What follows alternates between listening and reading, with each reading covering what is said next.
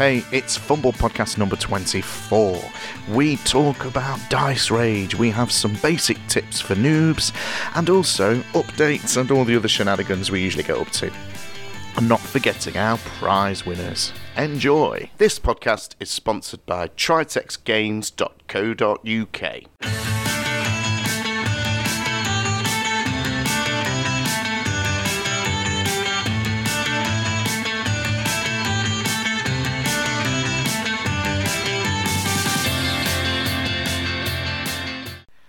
Hey, and welcome to FUMBBL Podcast 24. This is our third take of actually trying to do the introduction tonight.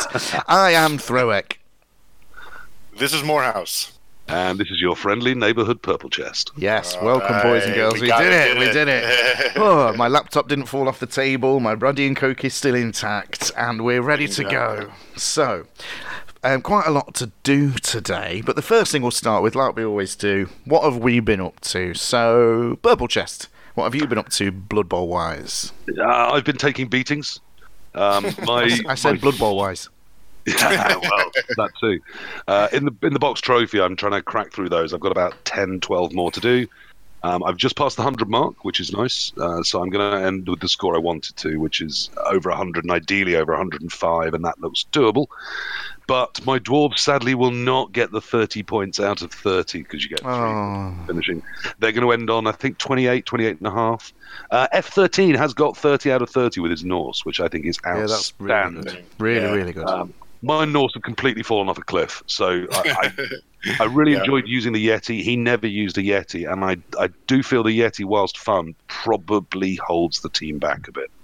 I think, Yeah, I think well, they agree that. more around 1400. I think they're more lethal at that range, Yeah, and yeah. I think the Yeti pimps you up to a range where they can suddenly get the just the Yeah. crap. In that uh, in that format where you're just trying to win at the highest percentage of those 30 games as possible, I think Yeah. staying at low team value is the right meta with Norse because they're just a little Yeah, better. I think I think that's what I've learned from the Norse this season. I really haven't enjoyed the Norse much. I mean, I did when I got the Yeti, and that cheered me up with it. But um, Yeah, it's fun. Yeah.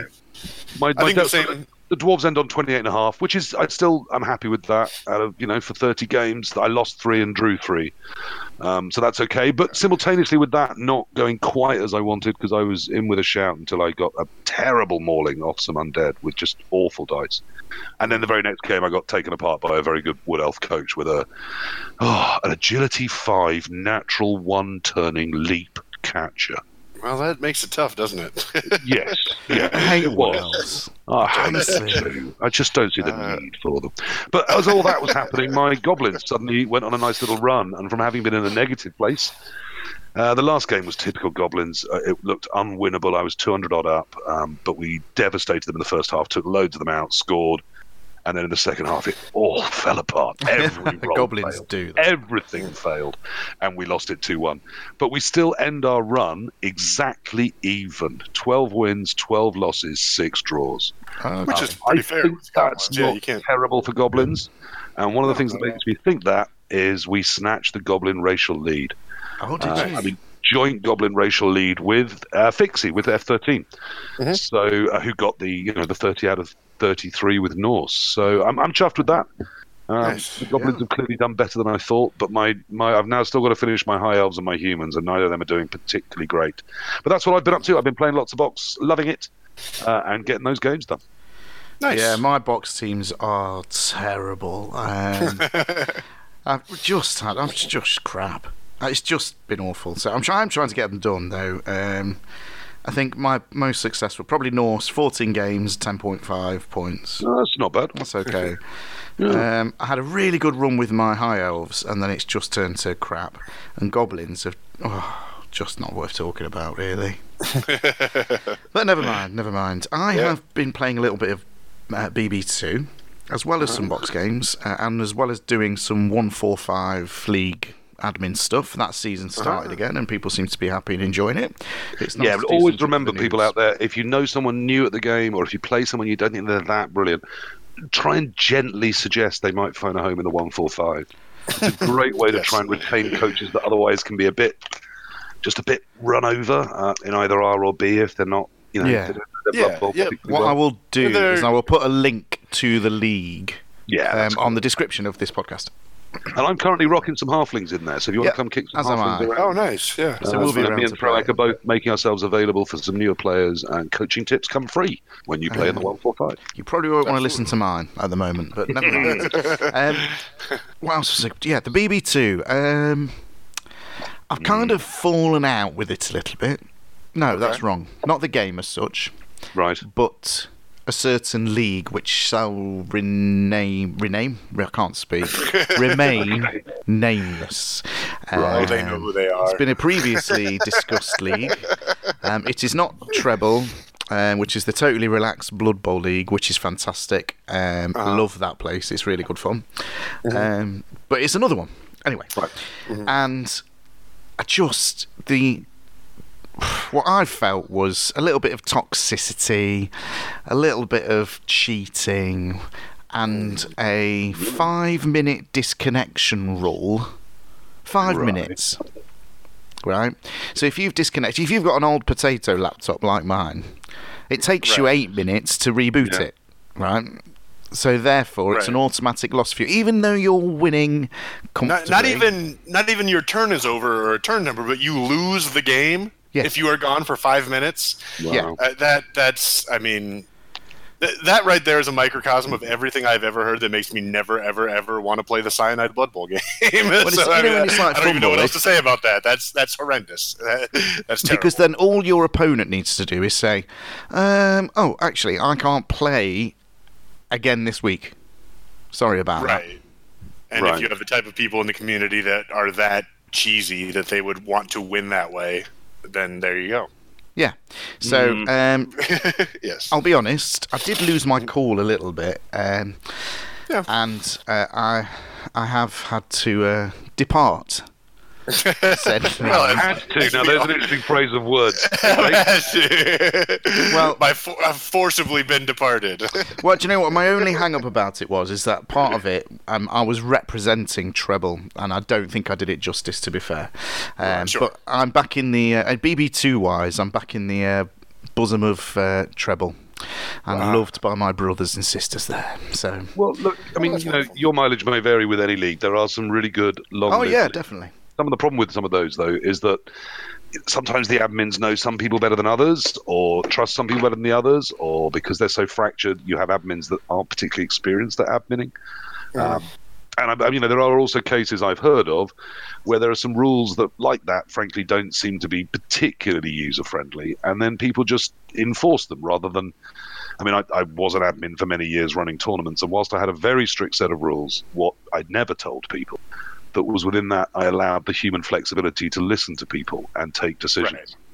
Um, and I, I sort of I ran it as an utter dictatorship that anything that needed that level of variance had to come to me. So anyone else that was helping didn't have that sort of level of Well, varying power. what- And it just meant that sometimes you can find human answers to, you know, problems that aren't actually solved by something someone wrote down, you know, on the back of a fag packet five years ago because we needed some rules. just just to give it some context as well, um, I'm not usually like that. You two have played me quite a lot, and I, I'm not like that. I very rarely lose my cool, and I think what triggered it was that from turn two, my opponent whined, and I don't just mean like a little whine, everything, just pure. Yeah. Whining, He had a full- and it's not fun, is it? It's not fun to play against that, for goodness sake. And we're going to get onto that in a minute after your update, Morehouse. But we'll come back to the dice Okay. whining aspect. Okay. okay. So, Yes. Morehouse, what have you been up to? Yeah. Uh, well, I uh, I kind of decided this weekend that I think that the the league stuff and the WHL stuff I've been starting is going well and kind of flowing a little bit, so it doesn't need to be babysat necessarily every second. So I'm gonna start kind of getting back into playing other stuff on FUMBBL more and spending more time good. doing like some ranked and maybe some tournaments and stuff like that. Uh, and I played the first time in like a year. I got on Game Finder and p- took the first person who said yes, and uh, Nuffle rewarded me with uh, plus strength and a plus agility after the game. So uh, he was happy to have me back. Or Oh, come on, you, you've told me this story. You're not making it full. What has he given you them on, though? well, that's we can discuss that because we had a nice little talk before that I think people would be interested in. I got I got plus strength on a rookie tree, and I got plus agility for the second skill on a wood elf catcher that was already plus agility. So My I have instant a- response, and I didn't really mean it, but I'm prepared to back it up, is Sure. well, then you shouldn't have taken either. right. So, so Dave, question is either of those really worth it team value wise? And so I will first say, uh, and I don't mean this to be too harsh on you, Dave, but I, what my response to anybody, if, if, if you have to ask me, should I take agility six? Then Yeah. no, because you're not good enough to use it. if if you can't see a million ways you would use that, then it's not for you. But Oh, I, I rocked some very fine agility six players and surprised It- it- the places yeah. they thought no one could go. Um, But- I oh, yeah, see yeah. the value of it, but I, I understand why lots of people don't as well. yeah, well, I mean, Um, if Do you Like- want to explain the, what what the agility six problem is? Well, it, it does not increase passing skill. So that I mean, that it passing passing caps at AG five the same way that dodging caps at AG six. So like your strength seven death roller can't break tackle at, at agility seven because the, your strength seven tree. Right. Yes. Correct. So for whatever reason, that's just it's a, there's a hard cap on it. So for passing, there's a hard cap on agility five.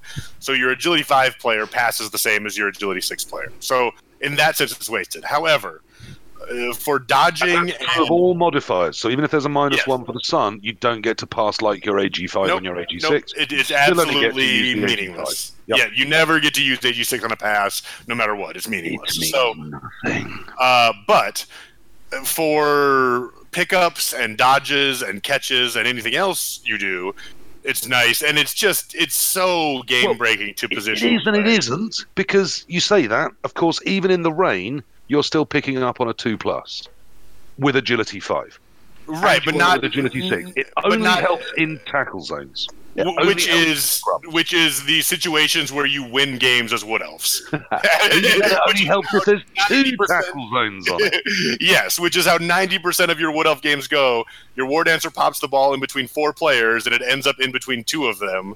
And then instead of marking it up and hoping something happens, you dodge in between those two, Yeah. pick up the ball, and dodge right through them and keep going. And it just, I mean, I, I had uh, an Agility 6 War Dancer for a while, and I, I mean, if you look back at the record, I think I won 47 out of 50 games or something with that play. I mean, it just it if the ball hits the ground and a good elf player has an agility 6 player, the game is over. You lost. I mean, it's it's that easy. You cannot let the ball hit the ground one time. It, it's so nice. Now that being said, five catcher on my league high elf team, and I didn't even think of it as dodging in to get the ball. I would just walk in, pick it up, and Right. I say I, I glide into tackle zones. I don't dodge into tackle zones. I'm like Okay, Ali so- against Sonny Liston. I it just I, I mean, just The float. listeners will have to make up their mind. It does not help on any passes. It doesn't help on any pickups, even in one tackle zone or even in the rain. Correct. It only helps you get into places where you are dodging into at Yes. least two tackle zones or picking Yes. up in at least two tackle zones. Correct. And for that, you are paying 40k. 40 TV, 40k. Right. Yeah. That's But a lot. We are also talking about two of your skills are now plus agility on a catcher, which Yes. means you haven't got the other skills that you might want there. Yes, but but there's no there's no cap is the thing. So I you know I we're talking about a team that's going to be by the time they're ready to play in a major 2800 team value. So you know is is the difference between 26 or 2760 and 28 going to be why I lose? No, but Not the agility you might 6 might be why Say I win. block or sidestep on that catcher.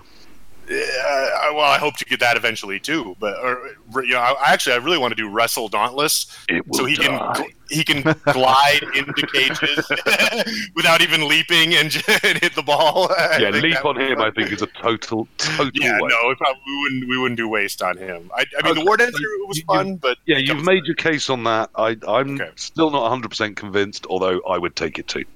Um, we'll, we'll see how it goes. but He'll probably die in the first not game. need to be strength seven, particularly Uh, if he- rookie he- Freeman. but- That's 170k that's going to Yes. root turn one and do nothing. but, it- But you don't mean, get a strength eight tree man, do you? No, without unless you take taking- a strength seven when Absolutely. exactly exactly. Uh, I, okay, so the tree, I think there is more legitimate debate, and there are a lot of people who are very good with wood elves who would just take block. Uh, Yeah. and so I that that I I understand that. I st- I mean, first of all, it's more fun for me, so I'm going to take it, It is, anyway. definitely. But but secondly, I do think. Something that you do a lot with wood elves that you almost don't even notice yourself doing, but it does cost you is you're constantly bringing over an assist to get that three dice block with the tree. And that's one extra wood elf that could be doing something else every single turn, you know, in a lot a lot of times. Uh, and it's also when people inexplicably to me decide they're going to surround the tree and block it, that's one more of their players they have to put on him to, to get two dice on him. So I, I think it, it does help. Uh, it, it is useful, although I think it, like if, if you told me I could never roll another plus strength or another double with the guy, I would probably just take block. Right. But the fact that it's easier to get a, another double than it is to get another plus strength, because if you get plus, if you get strength seven and block, now that's really nasty. Because then you're three die blocking with block all the time. Yeah, that would be quite evil. Yeah, and that's a nice, nice player. So, so the the, the strength seven tree, I, I I won't defend as vigorously, although I'm still happy to have it. But uh, yeah, I, I, can see why someone would not take that one. I mean, if I take my min maxing hat off and I look at having fun playing Blood Bowl, then both of those are incredibly fun players. Yeah, they, well, they change you know, my... the challenge both for you and the opposition, yes. and that creates a fun, interesting team that's going to be different to other people's teams. Yes, and um, I so actually, I'm, I'm, completely behind you, but obviously, yeah, yeah, and, and honestly, my, I guess what I should say is that I'm not anyone who knows me knows that I'm not sacrificing my ability to win a game just to have fun. You know, that would be ridiculous. So I, am but but my general philosophy about the game is kind of the opposite of, of the sort of min maxing philosophy because I think that the bigger your team gets and the more weird and the more different your team gets, the more it stresses the other coach out and the less he understands sure. how to deal with it. You know what I mean? And so, a bit of that. That's a good point in terms of when you look at somebody else's team and you go, "Oh, why have they chosen yeah. that?" Right, and, and, then and you like, can't start. Like, how am I going to deal with that? Like guys who are like the well, master the, of that, the like, Slann and Vampire freeze. Right. Yeah. We, have yes. all seen players suddenly facing vampires or slan and defending in a way that you just think this is not how you defend against that skill set. What are you doing? Right. Uh, yeah. And yeah. people just, you know, they, are not solving that problem. They're not used to that problem. Yeah. Yeah. And things that you know, uh, like uh, like Quarian Eight is a great player who's like a master of this, who takes all these silly skills that you're like, what is he doing? This is so stupid. But but then he, the opponent because the opponent assumes it's stupid, they, they get caught off guard because they, they don't expect what you know. He's got like in WHL, he's got an agility four Minotaur, right? And you're thinking, who? Why would you even take one agility on a Minotaur, let alone two? But yet, I have seen him win games against good players passing the ball to that Minotaur. So it, it it's not like you can't win with weird stuff, and sometimes it gives you a strange little advantage that the other coach doesn't see coming when you have unorthodox skill choices. I think too look, there are players it's not true for. Some people that min max to a level that is terrifying and are, are brilliant coaches as well. Yeah, well, you got to know yourself. To me, too, to me right? it's the same argument as some of the um, some of the people that spend hours and hours sort of using test mode to play out games they're going to play in the future. Sure. I, if you're going to work that hard for that 0.02% advantage, then. I think I'm already going to beat you because uh, you know that that. I, I don't need to work that hard for that advantage. I'll find that advantage right. in the game. There's um, a certain slightly more creative, flexible mindset is a positive way to go in. I think if you think there's one yes. plan and you're going to build exactly for it, I I would suggest that probably means you don't have enough other options on the pitch. Yeah, there's a little bit of inherent like insecurity in that, right? When you know someone is trying that hard to gain one tiny little advantage, yeah. I just feel like their confidence is not really that high in their ability to improvise, and that, yeah. So I, I definitely agree there. I mean, that said, it's not like I build teams to be deliberately not you know, sure. effective. I, I, try and build them effectively, right. but I right. take some fun, interesting things when yeah. I can. Yep, and you got to know yourself too, right? Like every yeah.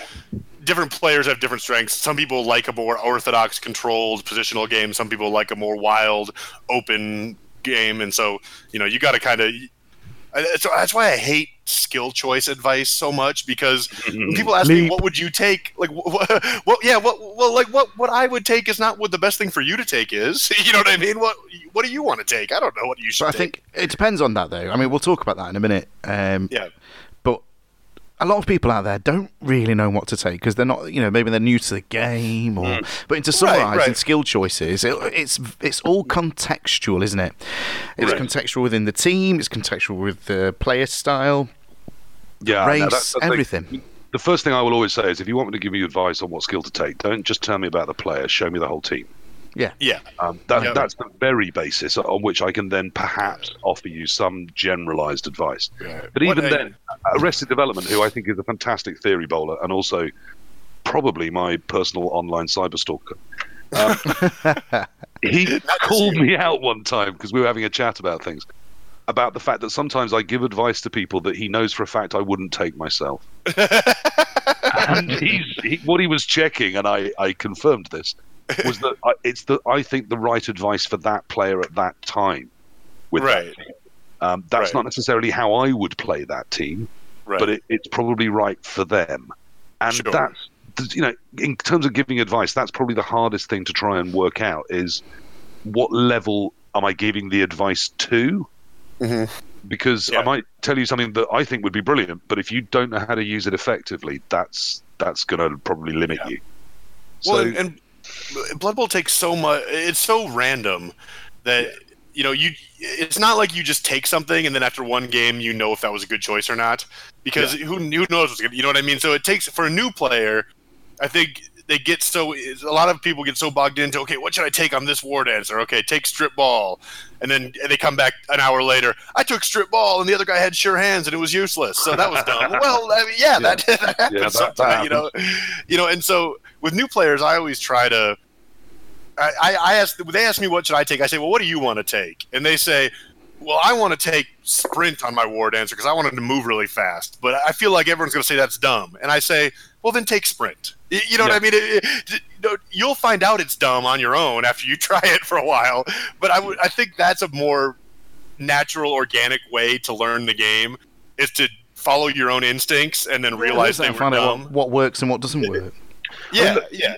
that that's true, and perhaps we're we're living in a halcyon world though. Remember, unfortunately, if they're playing on FUMBBL, they're going to be playing probably someone that's got a couple of hundred, if not thousand games. Sure. so if you have multiple yes. suboptimal skills that you're working out as suboptimal, yeah, get beaten a lot. You're going to get Um, whipped. Yes. that's yes. why people ask for advice. It's because they want shortcuts to that level of experience. Right. And you know what? Right. It's not going to come that way. Yeah, but but it's not going to because what makes you good is that you know why that skill is a good skill, not that Well, you look. just take that skill. You know what This, I mean? this leads us nicely into our next segment because we have been doing updates now for about 20 minutes. So Okay. we're going to lead on to. well, it's been a good conversation though. It is, yeah. I mean, we didn't even talk about the fumble. That the fact that you know there's the uh, the NAF World Cup warm up on there going on at the minute. We're into yeah, round absolutely. four, I think. fantastic There's also um, what's the major at the minute? Totally forgotten. We're still in the UI, aren't we? Yeah, the uh, Awkward invitation. no, no, Crown of Sand. Crown of Only Crown Sand. of Sands, aren't uh, Oh, Crown of Stands on, yes. Yep, Yeah. Zakastine just won today, and so him and Battle Lore are So- playing in one semifinal. Something to drop in on the updates. Now, this is maybe a conversation for next podcast, but I don't know if Uh-huh. you noticed, but all the teams in that won the qualifiers are ranked teams. Are they okay? Mm-hmm. I haven't been. You know that that controversy when the tournaments got uh, combined kind of died down as it always does. You know, people complain and then they. Yeah, I'm, I'm just stoking the fire again. That's all I'm oh yeah. Just stoking the so fire. thanks for bringing that back up. I'm sure. I'm sure we'll have some of our favorite box purists on uh, Yeah, but I, it's, on but the forums, you know, but talking about how unfair it was is. an interesting thing to, to I saw I saw it earlier. Actually, somebody directed my attention to it.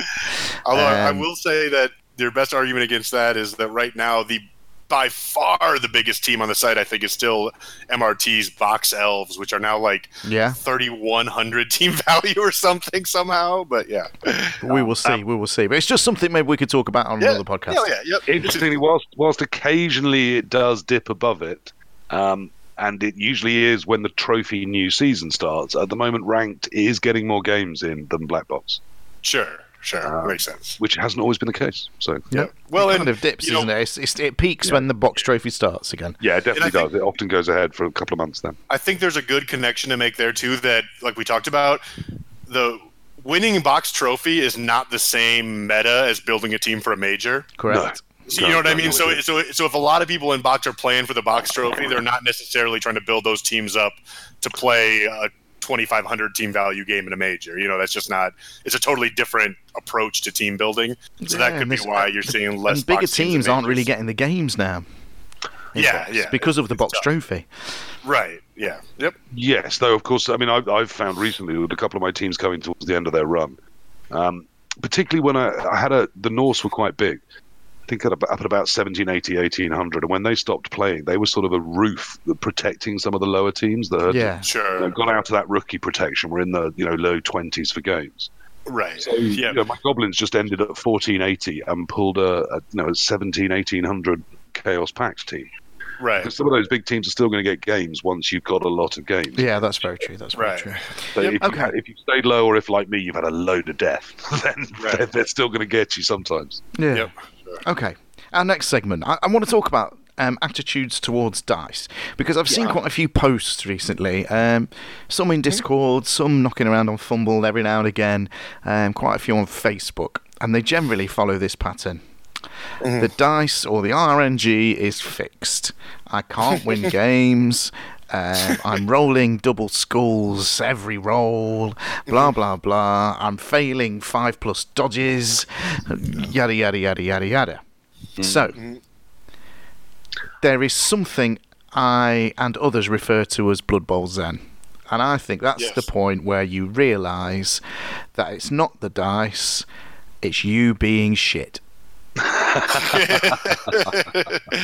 and you know what? I've been there.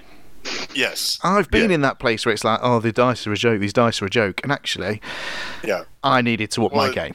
And that's the Blood Bowl Zen bit. And I just wondered what your thoughts were on it, really. The the irony there is that realizing that is the first step to not being shit at Blood Bowl. So a lot of people are in like a prison of their own mind, right? Where if they could just understand that they were the problem, they would get better and then they wouldn't lose and be so pissed off all the time. But because they have to blame their losing on something else, it's just going to cycle forever and they're never going to get any better. And Okay, I- but I that's that's a little grumpy old man way of looking at it. That's also how they keep their morale going, their sense of self going playing this game, I, I mean, by telling themselves it's not them. So Yeah, it's, some of it's self defense, but yes, you're right. Once you can open up and admit, okay, I need to get better, not get better yeah, dies, yeah. you, but I will mean, improve. Yeah, but, but you know, I, I, I- that's true. I, you, you make a good point, but I, I think when, when I see people like that who have you know been playing for 15 years or 20 years or something Yeah. and are still like blaming the dice every game. I mean, yeah, maybe that is how they rationalize that they didn't win and how what keeps them going. But isn't that kind of sad that you're just in the you're, you've been you've given into this delusion for like hours and hours, thousands of hours of your life. Oh, at the, at the risk of sounding horrifically liberal on this, I mean, you're right, but I've always defended the right of people to discuss, because there's also a feral anti-whining movement at times. And do you know what? If Sure. you're in a game and Well, you yeah. know the game well enough to know that you are having very bad luck, Right. To never mention that to another human being that you are playing Yeah. that one two-person experience with throughout the hour, 20 minutes you're sat together, Sure. Sure. even if it's online, seems a bit weird to me. Yeah. And, and there Yeah. are some players that if you even mention dice exist, fly into a rage. How dare you mention luck Yeah, or dice? right. yeah, there Yeah, is that as well. Like, come on. And there I've are just those games. Five ones in a row. Yeah, And, Right. and I'm not allowed to even mention that. Yeah, it's So there's a very difference to me between whining and complaining about dice with a validity. Yeah. And even There's then, you know, complain once, then smile and say, "Oh well, fuck it," and yeah, what it's very it's very contextual, right? Like wh- whether Yeah, or not I'm going to be bothered by it, it very much depends on the opponent, the game, the situation. uh, You know what I mean? What's appropriate and what isn't in terms of complaining. I think it really, you know, I don't know. It, it's hard to even really explain exactly why it bothers me sometimes and doesn't others. I, I think it's it's subtle differences about the person's attitude in general. You know what I mean? If the person is friendly and smiley and and, and having good chat otherwise, and then also being like, "Oh, come on," when they don't roll something well, Sure. I think that's a lot easier. You know, when someone is silent and doesn't say hello or good game or good job when you do anything well. And, then I think the one of the ones that really sets me off, and I know it sets a lot of people off, is the person who complains at every bad roll that they have Yep. and says nothing when you fail something. you know what I mean? Like, it, you know, they get like I, there. There are guys who they'll get a snake eyes one turn, and oh my god, that's so unfair. Blah blah blah. When you got a snake eyes the turn before, and they just don't, and that doesn't matter to them at all. Yeah. You know what I mean? also, they can't they can't see balance when it's right in their face. You know, I, had a Right. guy, I had a guy, and again, it was with my goblins, and I, Yeah. I, I did get reasonably lucky. I was running two balls and chains, and they took three guys out. But one of them is is sure feet and has block and mighty blow, and the other one was the star, so also has mighty blow. right. So, So, you yeah, know, I, they, they do do damage if they work. Yeah. So he moaned that they'd taken three guys out in a half, which isn't actually. They could have done a lot worse. Yeah, I mean, and then people completely missed that. Um, I think it was five out of six KOs failed when I had a babe. Yeah. And when I mentioned that, he went, "Yes, but you broke armor." I'm, I, I'm, I'm just saying, what, what you need to win everything. Luckily, to be, be Yeah. lucky. Yeah, I think uh, You get those games as well that are unlucky. Yeah, I'm not, I'm not denying that. I'm not Oh, yeah. saying that Oh, yeah. people Yeah, yeah. don't have those games where the dice are shocking. I w- but I've seen some of the best coaches play and win with terrible dice. Yes, yes. because I mean that's one way more often than you lost because of dice. It, it happens that you lost because you failed something on turn one and got mad and then started playing shitty, and then you know what I mean. And then you only Yeah. saw the bad dice from there on out and just couldn't refocus and get yourself back into the game. And that happens way more often than uh, than than the dice were just terrible. Because I mean, it's for, with for a bunch of freaking nerds. Some of these people don't seem to understand math that well. The, the dice even out. Okay, that's the way probability works. It- that's why casinos always make money because there's no such thing as someone getting lucky forever, over and over and over again. It, yeah, it doesn't happen. You're going to So- get a high elf game where you fail seven, go for it's out of nineteen. Right, and- and- that's variance. That's luck. That, that can happen. But when people say things like, "Oh, my high elf team is cursed. They've been unlucky for 50 straight games." No, they haven't. No, no, they haven't. They really haven't. Mathematically Possible to, to Although I did want to prove that slightly. Uh, my my old Chaos team, which back way back during Living Rulebook 4 Mhm. um, refused to take really sharp claws and claws on the same players, uh, and Mhm. didn't have a DP because those were the two big metas. I didn't do either of those, and I played in slightly different ways, and they did they did really well. They had a really good successful record. Mhm. But Death had a season ticket in their stands, and Sure. because I'd played hundreds of games with them. I could Yeah. prove that we were suffering many, many more deaths than we should have been. Um, Sure. so do you know what? That was true at 150 games. By the time we hit about 350, 400, it was no longer true. You know what I bet, and there's no way to look this up now because those re- replays are lost, and it would take forever to do it. Uh, I've had this conversation with somebody before, and what I realized was happening was you use the Apo on Badly Hurts, don't you? No, no, with those I wasn't. You- that was you a, long- Okay, Yeah, because- that was a long-lived rank team before I was, Yeah, and they weren't in because-. So Uh, I had somebody tell me, "Oh, your Wood Elves never have players die." It's well because I save the Apo for the kills, and I say, you know what I mean. So over time, if you do that, you you know what I mean. But Oh, yeah, I'm, anyway, I'm- yeah. with some teams, and certainly in a tournament, I mean, every piece I consider is there to die at my whim. Yeah, which is fine, Fine. but just yeah, that, The that'll off is for winning the game, not for healing and hugging players. But in Yeah. open play and ranked, uh, you know, I, I will only use it for missings, uh, not even missings, but for stat downs and kills usually, sure. unless Yeah, yeah, that's contextual as well, isn't it? I dangerous, mean, we can have another apothecary conversation, but in terms in terms of the dice, I mean, uh, sometimes I just it's, um, Liam from the Two Drunk Flings uh, commented on this post on Facebook earlier because there was this stream of. Uh, I, I don't. I can't. I don't know the guy's name, but it was basically he'd written something. The fact that he never wins against the AI, um, What then which is- Okay. terrible, terrible Blood Bowl player. and it was basically accusing the AI of cheating on BB2. I mean, that's oh, W- without going into that, basically everyone was saying, "Look, don't think it cheats. There's probably you know some kind of level because you can have different settings and stuff, but Right. maybe you need to find that BB Zen and you know look at how Yeah. you play." And I, I wrote a bit of a lengthy message, Mhm. um, very politely, trying to trying to suggest. That Right. it may be skill level. Uh, right. Liam, God bless him, uh, we friend of the show, and he's been on. Uh, basically, to sum his post up was, uh, maybe it's because you crap. Just stop moaning and get better. Right. Yep. Yeah, and so- that's. I mean, that summed it up really. that's Um, the game. And you know, It is because he's crap. I mean, that's true. right. It's obviously true because I've played BB2 and I've played the AI, and goodness me, I could stab myself in the eye with a fork and still beat it. I, you know, whilst bleeding out. It's, I mean, it's awful at Blood Bowl. So that's depressing. But people are like that. People need to find ways to keep themselves coming back to a game that will kick you in the arse. Yeah, but the, and the, the um, other big thing about it is, it's that big fish, little pond, right? So I'll tell you my story. When I, I used to play Right. tabletop back in the day, and Yeah. between me and my, you know, six people that were in the league, I was killing it, killing it with my dwarves, right? Yeah. Easy. Um, So I came thinking away thinking, well, do you know, I was all right at Blood Bowl. I was, you know, found FUMBBL. I think I think I, I didn't I didn't win a game in my first twenty games, something like Yeah. that, because it Well, was just look, I Well, once and- wrote Wow. a short play entitled "Ballad of the Real Life Hero," and it Sure. starts with a character arriving on FUMBBL, saying, uh, introducing himself with more self knowledge than most people have.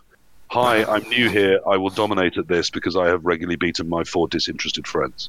Right, yeah. And unfortunately, that's often the case. The person that comes to FUMBBL is the one that did care about it the most and really got into it and read the rules and worked it out and did beat their four disinterested mates.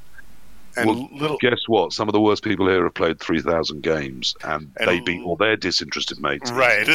Little do you realize that there is someone like you in every single town in the world, and they're all Yeah. here already playing Blood Bowl and are way Yeah, better as, than as you. I say to everyone that arrives with that sort of attitude, um, who then also traditionally tell us that stalling's terrible or that some rule they had in their house rule would change the game better, Mhm. or that the random and then they go on to the after you know three weeks of losing a lot, they blame the random nice uh, random number generator all the time. Right. But as I always say to them, look, there is a chance that you are the chosen one, that you will be, you know, the best at Yes. love. And there's a couple that arrived. I mean, I remember when Tarabaralla arrived on um, FUMBBL. Mm-hmm. I think he came over from BB2, and he did arrive with a little bit of, "Hey, I'm, you know, really good at this." Yep. And he was And really he was. He was fantastic at it, and very quickly did rise towards the top of the, of the rankings. So Yes. some people do, and there's all, there's that one percent, point one percent, point zero one percent, to be honest, chance that you will, Right. but you won't. And Right. you certainly won't do it instantly. Yeah. The you get- odds that yeah, the odds that you think that you think you're that person, and the odds that you are that person are, are very different. so, yeah. yeah. yeah, People have to tell themselves these stories if they're going to keep playing the game. That it's the dice, or Right. it's the way we play it, or it's the client, or it's, you know, it's unfair, or, or that. And I, I have three times accused Christer of building into FUMBBL a special part where he can make my dice notably worse than everyone else. I think he's done that for me as well. He has never denied it. Um, obviously, you know, that way lies madness. Of course, there is no conspiracy, but there might be. and if that's what keeps you coming back to play another game of Blood Bowl, and if you're going to whine about it all game, I'll I'll try and be humane about it. Yeah. But just remember, Well- there's a human being on the other side too. Yeah, and it's nice to say sometimes if the dice are terrible, you know, oh man, Yeah. bad dice, buddy. Or, Oh, I always or do. whatever, Just acknowledge it. Yeah. Yep. Yep. I, And I always try to do that if the opponent is reasonable. Uh, or if they even don't if you've got really first, good dice, saying, yeah, my dice are shit hot. Sorry about this. Yep. Yeah, if Yep. I'm in a decent mood, even if I don't think you've had bad dice, but you do, I, I might say, Yeah, Yeah. Make you you feel know, better. And I might say, you know, oh, Yeah. sorry, your dice were bad. and really, you know, there's When inside I'm thinking they actually weren't, but you know that person needs that so they play another Yeah. game. So and you know from the from the competitive standpoint of it I, I used to kind of think that that you, that you got like this edge by being that whiner because you know you want the opponent to think that I'm so good that he can only beat me if he's lucky and and uh, but I I actually now think more so that you almost get more of a competitive edge if you're the other way if like like if I just keep scoring on someone I'm like oh man look at me today I should I should go buy a lottery ticket I'm so lucky you know because because then they'll keep doing the stupid stuff they're doing, thinking, "Oh, surely this will work," you know. Oh, And, sometimes wow, you well, what do you know? I took the ball from you again. what what are the odds? you know, that's amazing. But so I, I, I, I don't Look, even think only if that. someone's being really unpleasant. I have occasionally leaned in and sort of gone, "Oh yeah, you know, I think your luck's just going to get worse or something." But, yeah, but I, are the when I do, I think of it as doing a Morehouse. Uh, Okay. no, see, and uh, well, one thing I did. Let me give one more thing is that Yeah, go I, on. I, I, I think it's much more forgivable on a new player who doesn't really know the math of the game that well. Oh yeah, You know, when they when they try like their dodge through three tackle zones that made no sense, and they say, "Oh, come on," you could kind of, "Oh yeah, that's too bad, buddy." But it, it bothers me a lot more when it's a good player who's played for a long time who should know damn well that that was a dumb move, and instead they're blaming it on dice. That's I tend to get more annoyed with that. Yeah, the other day I took a risk because I, I, you know, I had spare pieces and I was already winning the game, and I dodged a witch elf into two tackle zones in order to do a side surf. Sure. And he said, "Well, of course that shouldn't have worked." Yeah. I said, "Well, actually, because it's AG four into two tackle zones, that's AG two, and because she has dodge and you don't have tackle, that's a one in four fail." Yeah. If you had AG six, Really? that every turn. Yeah. Said, so yes, th- that'll work three times out of four. And he Right. went, "Can't be, can't be." Yeah. Uh, at that point, you go, okay, well then. yeah. If I can, I've just yeah. told you why it worked. I mean, it's a risky move. It's not something I would do, you know, as a main strategy. Right. But it was fun. Um, so I did it. right. and Surfing's always he, fun. yeah, he was outraged at the luck of that, of me Mhm. failing something. Right. with- Okay. So on top of that, then, Hmm. and we wouldn't, you know, we're not just a moaning. I know we sound like we've moaned a lot at this podcast, but Oh, I don't know. I don't think we have moans, But in top, sharing is caring. There's been mockery too. Yeah, a bit of mockery, Yeah. a bit of mockery, yeah. Um, Yeah. What what not to do then as a new player? So Yeah. Okay. helping helping the new guys out. If you're new to Blood Bowl, what is there not to do, or what should you do? What are those main points that you shouldn't forget? For me, I'll give you an example. Today I was playing a game in Sybil, um, and I re-rolled a double push because it was positional. To be fair, I needed a rat out of the way so I could get my tackler onto a gutter runner. Mhm. So I re-rolled the push into double skulls, Mhm. and that is something usually I would never ever do. Right. However, I did it, and I've done it. I've done it before in the past when it's Yep. like like Purple Chest said uh, before we started recording. It's those anger re-rolls or Yeah, frustration frustration. re-rolls. Yep. So yeah, my my one bit of advice is don't re-roll pushes unless you really really have to tactically. Sure. I, yeah, I mean, I think it's really tough to do, particularly when you're new at the game or if luck has just kicked you in the balls. But i emotion should be left out of decision making. Um, Yep. Unless it's their emotion. Right. I will sometimes take a decision because I think it's going to affect the opponent's emotions. yes. But you know, just because that DP has just got lucky and hurt something you love, doesn't mean you should necessarily hit it. Doesn't mean you shouldn't. Right. But it doesn't mean you know the revenge hit or the anger foul or the, as you said, the the frustration re-roll of a two die that actually the push wasn't that bad. Right. Right. Um, I mean, I have re-rolled blocks when I think I've got surplus re-rolls or if it's really important. Yeah. But if it isn't I mean- a fail, then to use a re-roll on it is usually not a great choice. And that kind of links into single dice blocks, one dice blocks, and you've got to ask yourself: Is this necessary? Oh yeah, yeah. yeah. Sure. Yeah, I mean, it, and again, it's so race dependent, isn't it? I mean, if you're a little dwarf stood Yeah, next to yeah. something, you've got a fifty percent chance of a power against most things at low TV. Sure. So then probably it's a good chance to do it. But on the other hand, you know, perhaps you're holding him there, and it's so vital he does Yeah. that even a one in six of him not being stood up and the other guy being free to move just isn't worth taking. Yep. I mean, so I, do a lot less one die blocking than a lot of dwarf coaches do because sometimes uh, the position is much more important to me than the chance of a power. Yeah, I mean, sometimes I'll think about. Uh, you got to consider the counter move to any move, also. You know what Yeah. I mean? So, like, if uh, if my guy has dodge, let's say, and the other guy doesn't have tackle, I might not throw that one die block because I'm saying, well, his odds of hitting me back are very low. You know what I mean? Whereas my odds Yep. of knocking him down, or you know what I mean? So, Similarly, is it going to be incredibly easy for him to get an assist and two die on me next turn? right, right, Or and will all he be kinds of facing the same one die choice? Yeah, yeah. Or, you know, sometimes I'll think about things like, okay, do I want to dodge away from a, a diving tackle player with one of my elves? Okay, that's a 50 50. Well, if the, uh, if the other guy has diving tackle and he has tackle mighty blow, his odds of knocking me down are higher than Yeah. 50 50. So you, Yeah. you might as well try to dodge, right? Because the, what's going to happen if you don't is more likely to hurt you than, you know, so I want to take a quick aside there. It's also a way of limiting the range of that diving tackler on his next turn. oh, sure, sure. So there's So, so, if, many. if, if you like it on the ground where it is, perhaps only able to move four or five, rather than standing up and Sure. able to move nine, then dodging away from it can sometimes be a brilliant way of trying to do that. Yeah, but you know, just in general, uh, for newer players, the concept of think about what's going to happen if this works, what's going to happen if it doesn't work. Don't just think about the odds of it working or not working, but think about the consequences of success or failure too. And if the consequences of failure are really, really bad, and the consequences of success are mediocre, don't do it. You know what I Oh, mean? wow. And it- Yeah, I mean, I'm, I'm completely with you. This is going to sound quite zen, though, because I heard this thing from a rock climber the other day. If the route you're going up isn't working, don't persist. Go Right. down a step and find a new route. And I think the same might be true of sort of learning Blood Bowl. So Right. if you've got to the point where you're not doing all the super safe stuff first, So mm-hmm. the first way you learn, obviously, is you stand your players up, and then you do your simple moves, and then you do your tougher ones. But as you get better at Blood Bowl, some of those stood up players will stay down until the position develops during the course of a turn, for example. Sure. Now, if you're struggling, if you're getting kicked in the ass, go back to basics. Do the simple stuff. Yep. Do the safe stuff.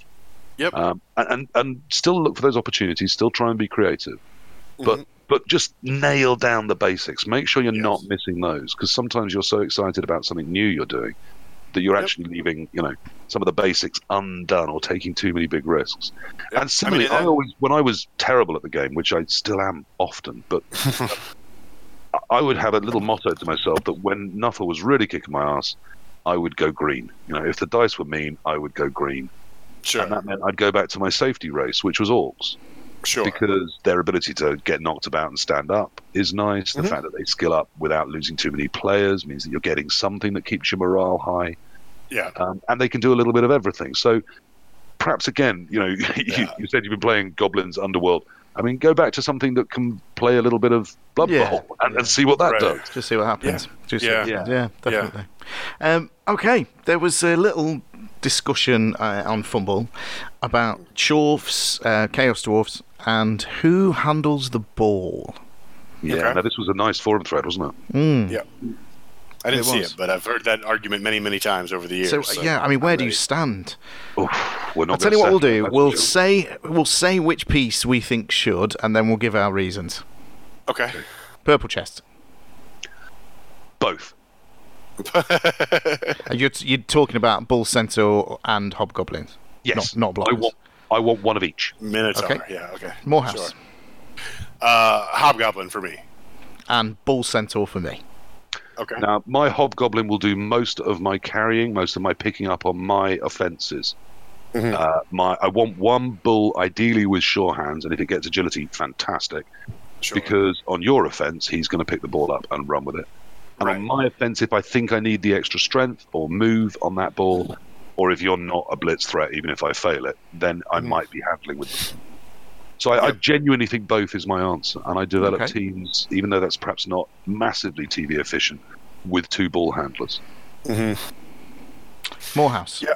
Uh, well, I, for me, one of my main and like every rule in Blood Bowl, they're they're always meant to be broken and they don't apply in every situation. But I have always been of the belief that if you play properly, that strength does not really matter on your ball carrier because people shouldn't Yeah. be blocking your ball carrier. And so, uh, to me, uh, if if I have a, I'm thinking if I have a bull centaur with the ball, I'm wasting a strength four player because he's never going to get blocked because I'm not going to put him out of position and then let him get blocked. So for me, I want a weaker player with the ball because all he's going to be doing is standing there while my other the rest of my team paves the way for me. So I, I like the bulls free to do that. Uh, I think there are. I, I was talking to uh, Pekka about it the other day, and he kind of made the joke that if you have a sure hands uh, hobgoblin, if you have a ball handling hobgoblin, that's one less dirty player on the pitch. And so that's true. If you like to foul a lot, like he likes to use the Minotaur, and he likes to foul a lot. So if you have a if you have a, a, ball carrying hobgoblin and a minotaur and everybody else, then you only have one dirty player on the pitch. And so maybe if you carry with the bull, then you could have two dirty players and foul more. So there's always different ways to to do it. I to me, I, I don't like four plus pickups.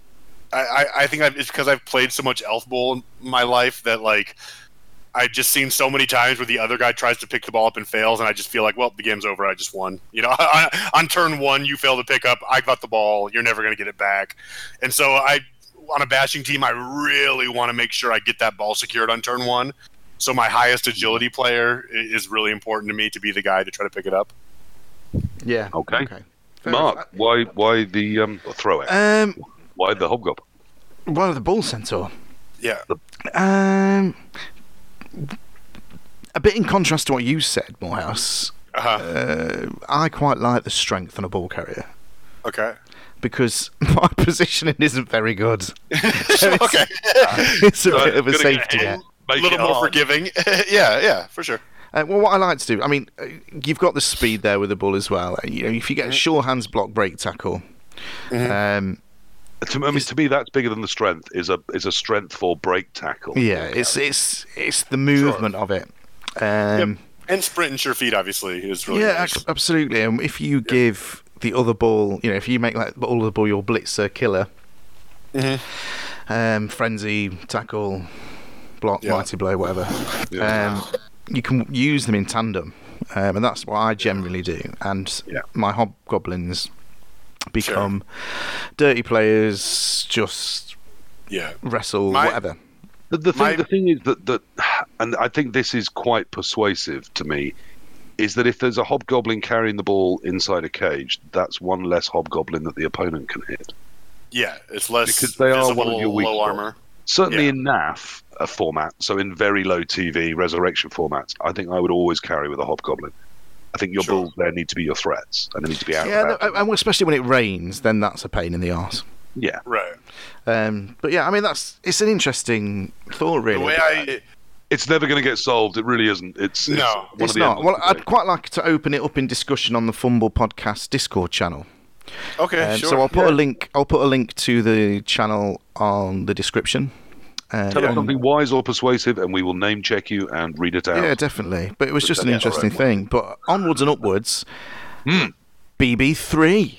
Oh, Okay. yes. Now, wow, what a controversy that caused a storm in the Twitter net for about 10 minutes. So, Which is a long time. Simon, I, I put an announcement out saying that BB3 was coming in 2020 and would have an entirely new rule set. And everyone went, ah, new rule set. Oh my goodness, we've only just had a new rule set. Now there's going to be another new rule set. How evil are Games Workshop? And of course, it turned out to be nonsense. What they meant is they are catching up with BB 2016. So it will be new to online. Uh, Blood Bowl Uh, 2 will be surpassed, and Blood Bowl 3 will have the 2016 rule set, supposedly. It won't be totally new to online because we already have it on Fumble. But it'll be, it'd be new to Cyanide for sure. Yes, new to cyanide. Yeah. So that'll mean piling out, piling on goes. Um, whether they will do seasons and how they will do seasons. I mean, their their CCL already sort of has seasons, but it's seasons where the team dies. Sure. Um, so seasons where the team has to do an end of season and can then go into the next CCL Mhm. might be very interesting. Well, It'd be interesting to see how they do it because will they keep wizards? Will they keep, or will they do Well- racial wizards? Or I mean, I would imagine they'll try and do all of that. Now they've given themselves some time, but you've also got to imagine that it's in development at the moment. Mm. yes. Uh, because if it's due for 2020, then it must be, you know, they, they can't be starting it now. It must be well underway from what I know of computer game development. Mm. I've got a mates in the biz. Um, sure. and even if they're not massive titles, you're still looking at three to four years to get a game out. Now, it Or could be they're- they're building all the architecture and all the other stuff, and they haven't put the races and the skills in yet. Yeah, well, I would imagine But- they'll be using the a lot of the framework of BB2, surely, won't they? Surely, but I I mean, mean- we've got a lot more spikes to come, haven't we? We're due more teams, and how many of those are going to make it in their 2016 or later incarnation into BB3? I don't know. I, Um, be interesting to see. But certainly there'll be no, you know, the races that we know are dead won't be there, will they? So there'll be no Slann um, or Kislev. Um, presumably there'll be no Bretonnian or Khorne. Um, And who knows? We might get other things. Yeah. Yeah, it will be interesting. It will be very interesting, but it's certainly uh, worth a mention. I think we'll keep we'll keep that in the boiling pot, and we'll keep bringing that back up now and again. I think. Well, I mean, it's, it's interesting that it's happening. It means more support for Blood Bowl. It means more people playing Blood Bowl. Um, I, I think that's good. I play on Blood Yeah, Bowl I agree. I agree. It's, you know, it's, a, it's a reasonable version the old rule set. yeah, Um, and it's got a loyal player base that are still playing it years after release, and that's great. Yeah, I still play Baby- All Blood Bowl is good Blood Bowl to me. defo. Um, okay, on to uh, last week. Last week, last podcast. We had two competitions. One for a Sin City goodie bag, thanks to Mark Perret, and also, you know that star play we talked about. Yes. was right in saying it was an amalgamation of two of the co-founders, basically, Right. oh, which would make sense. sure. Which would make sense. So One we of had a them has a strange competition. name, and the other one is small and made of metal. yeah, well, yeah. exactly. And we had Exactly uh, that, right. they donated a Sin City Bowl goodie bag, Yes. um, and the winner. Oh, shall I tell you what the competition was first? Yeah. So the competition was. Um, I thought of a number from one to a thousand. And he put it in a channel live so that me and Morehouse could see it at the time and can verify it hasn't changed since. And that number Oh. was 639. okay. And the closest guess we had Mhm. um, was three away. no shit. Yeah, Yeah. Wow, that's, Three that's away. pretty good. Well and done. that person was Strider. Oh, of course. Strider Of course, that wins notorious Annoyingly- City fucker that he is. Annoyingly, he guessed it within about ten minutes of the podcast. Oh, Yeah, he really had. He just So Yeah, while there's I've been like, this is scaring up other people to enter all for two weeks, I've been doing so with a slightly heavy heart, knowing they'd have to get Uh, incredibly lucky to beat him. But for the first week, it was a duel between the two people that had entered the competition, and I Oh. felt that wasn't really fair. So Yeah. Yeah, and we, I got quite a few ranging from you know single digits to nine nine nine to six six six. Somebody had to do that. Um, course. So, bless him, Christer, Christer did a guess, and then two people instantly guessed, one above him and one below him. which was funny. Um, Which was anyway, funny. but yeah, well done, uh, Alex. Well done, Chris um, Strider. Sorry. Yeah. Um, uh, get in touch with me and I will sort it out with Mark so he can send you that Sin City Bowl goodie bag. Um, and the last one, oh, how much fun have we oh, had this with this? brilliant. Yeah. this really caught people's imagination. So we had a set of halflings to give away from the lovely people at Tritex Games, uh, who sponsor the podcast for us, which is nice of them, and also have a, a cracking array of Blood Bowl They really do. Um, you know, lots of different makers there, and lots of sort of dice and other accessories and skill rings and things. Um, and they're giving away some flings. And I have in the past said some controversial things about one of the flings who has a squirrel on its head. Uh, which now, every time I think of the old, uh, you won't know it if you're not in the United Kingdom, but the old fantasy football jingle uh, about Jason Orange having a pineapple on his head. Um, but it anyway, wasn't Jason Orange. Jason Orange was in Take not That. Jason Orange. It was another play. It was a player with a name that was something like that. Anyway, um, Um, you're right. yeah. that Jason Orange was in take that. So there's, a- there's one of the Blood Bowl heads for the flings, and I guess it could be on any player. Has a squirrel on its head, and I said that should have been a different positional. What's the what skill or what what describe to me what this squirrel does?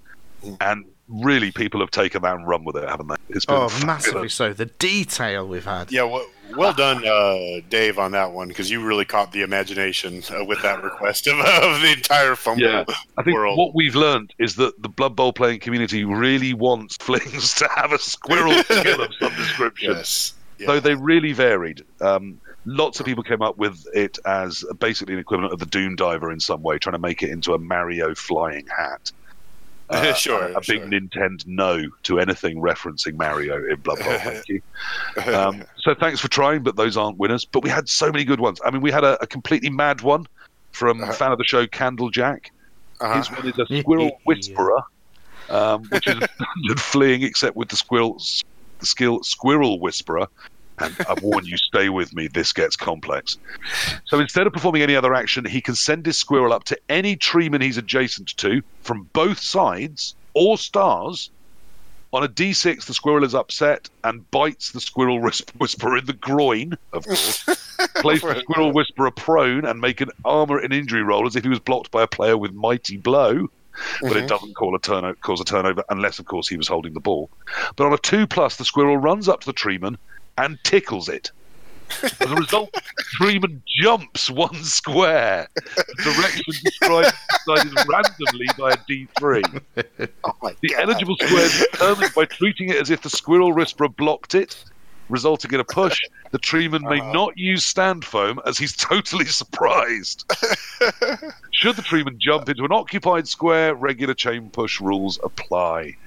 Um, so tickling, tickling squirrels and jumping trees. I love the insanity of it.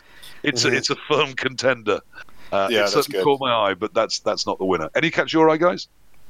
Uh, I liked, uh, I believe it was Christer, but forgive me, call me out if someone else had this idea, but someone did a Baldur's Gate uh, Minsc reference with the Halfling Ranger, and he tells the squirrel to go for the eyes, like Boo.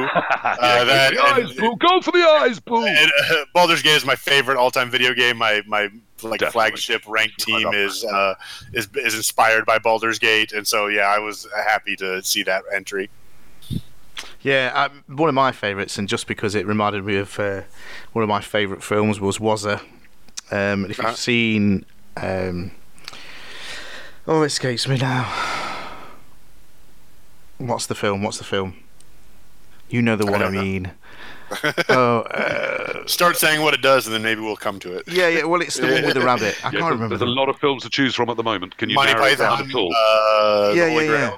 Holy Yeah, Grail, yeah, that's yeah, it. Honestly, Yeah, yeah. Oh, sorry, I've, yes. I've got to the Yeah. point where I've had too much brandy. Okay. sure. Um, There's such a thing as too much, brandy. Well, Yeah. Just enough. possibly. Anyway, so uh, he says, alternative, I'd like to uh, the squirrel to be Monty Python-esque, like the rabbit. Once per Sure. drive, the squirrel jumps off uh, the halfling's head and becomes another player, like illegal substitution, but appears next to the halfling, not in the end zone. Five, one, three, four, Titchy, dodge, dauntless, and claw. You know the bit of uh, yeah, Oh yeah. yeah, Yeah. Use the holy hand the to little create wizard. advantage. Yeah, yeah, yeah. absolutely. To kill it, Yeah. Tim, It's no ordinary rabbit. Tim. Yeah. Sorry, I had a complete mental blank then. I don't know what was going on. Right, I've Uh, we've up had again. we've had all sorts of crazy stuff. I mean, you know, talking with trees. We had squirrel hunters. We had a, a version Right. of the elf blanket that Frodo uses in Lord of the Rings. yeah. I mean, people went properly crazy with this.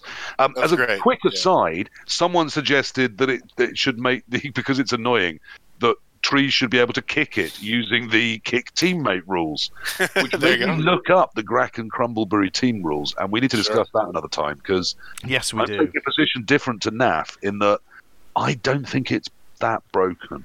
Yeah. Uh, there's one thing I'd need to change about it, but other than that, I wouldn't mind facing it. So mhm. anyway, that's for another time. Um, so all sorts of just brilliant entries. Thank you so much for them. We should probably read them all out. They were so funny. But Yeah. Um, should we go to the winner? Yes. Okay. Uh, the winner is coming from Falling Down Joe. And he says his position is a halfling positional squirrel wrangler, zero to one.